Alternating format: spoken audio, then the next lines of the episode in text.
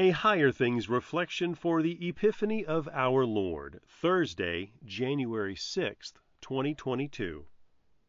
In the name of the Father, and of the Son, and of the Holy Spirit. Amen. When they saw the star, they rejoiced exceedingly with great joy. Matthew 2, verse 10. In the name of Jesus. Amen. Why not rejoice with exceedingly great joy? Though they came from so far away, the wise men were certainly included in the angelic announcement made at Jesus' birth. Fear not, for behold, I bring you good news of great joy that will be for all the people. For unto you is born this day in the city of David a Savior, who is Christ the Lord. Rejoice, all of them, and rejoice, you too. For God scoops you up with the birth of his Son and includes you, too, in that promise. Here, in this child, is God's answer to all of your sin, whoever you are. Here, Jesus is God's answer to your own unbelief. Here is God's answer to all the darkness and misery of yesterday's, today's, and tomorrow's sin and unbelief. For here, in Jesus, is the Good Shepherd who lays down his life for the sheep that they, the wandering and unimpressive, may now have eternal life. It's no ordinary joy, then, that God splashes onto you every day in your baptism. It's exceedingly great joy. It's Jesus joy.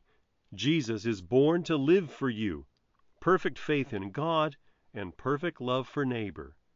He not only sacrifices for you on the cross, he now washes it over you every day in your baptism. Your past? Holy in God's sight. Your present? Holy. Your tomorrow? Holy. Your last day? You guessed it. Holy now in God's sight. So great is this joy. No, this is no ordinary joy, it is exceedingly great joy. So great, God gives you a pastor to deliver it to you every Sunday in the absolution and in the preaching of the gospel. So great, God even prepares a table of this joy with Jesus' own body and blood for you for the forgiveness of sins. No matter the distance, then, no matter how far away you feel from God, the star, or the wise men, the cross and the word and water and supper of Jesus all announce, Fear not, the promise is for you, always for you too. In the name of Jesus. Amen. O God, by the leading of a star you made known your only begotten Son to the Gentiles.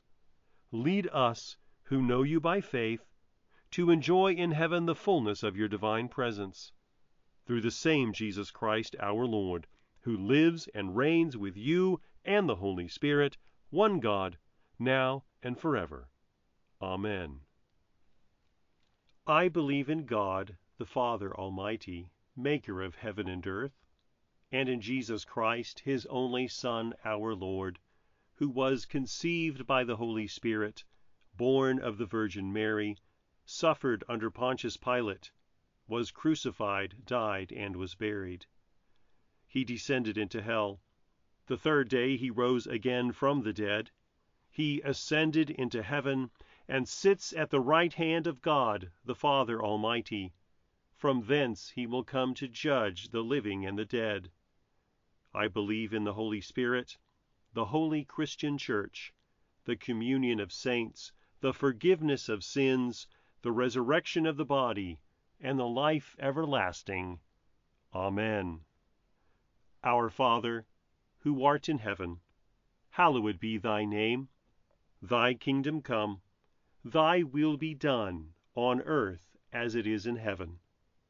Give us this day our daily bread, and forgive us our trespasses, as we forgive those who trespass against us. And lead us not into temptation but deliver us from evil. For thine is the kingdom, and the power, and the glory, forever and ever. Amen. I thank you, my heavenly Father, through Jesus Christ, your dear Son, that you have kept me this night from all harm and danger. And I pray that you would keep me this day also from sin and every evil, that all my doings and life may please you. For into your hands I commend myself, my body and soul, and all things. Let your holy angel be with me, that the evil foe may have no power over me. Amen. Higher Things Daily Reflections are free, just like the Gospel, but they exist and grow from your generous contributions. All donations are tax deductible. If you would like to contribute to the work of Higher Things and support these daily reflections, log on to www.higherthings.org/reflections for more information. Pastor psychiatrist duo Reverend A. Trevor Sutton and Dr. Brian Smith have teamed up to help you evaluate your technology use through a Christian perspective. Learn how to form healthy, faithful technology habits with Jesus at the center. Redeeming Technology is now available from Concordia Publishing House.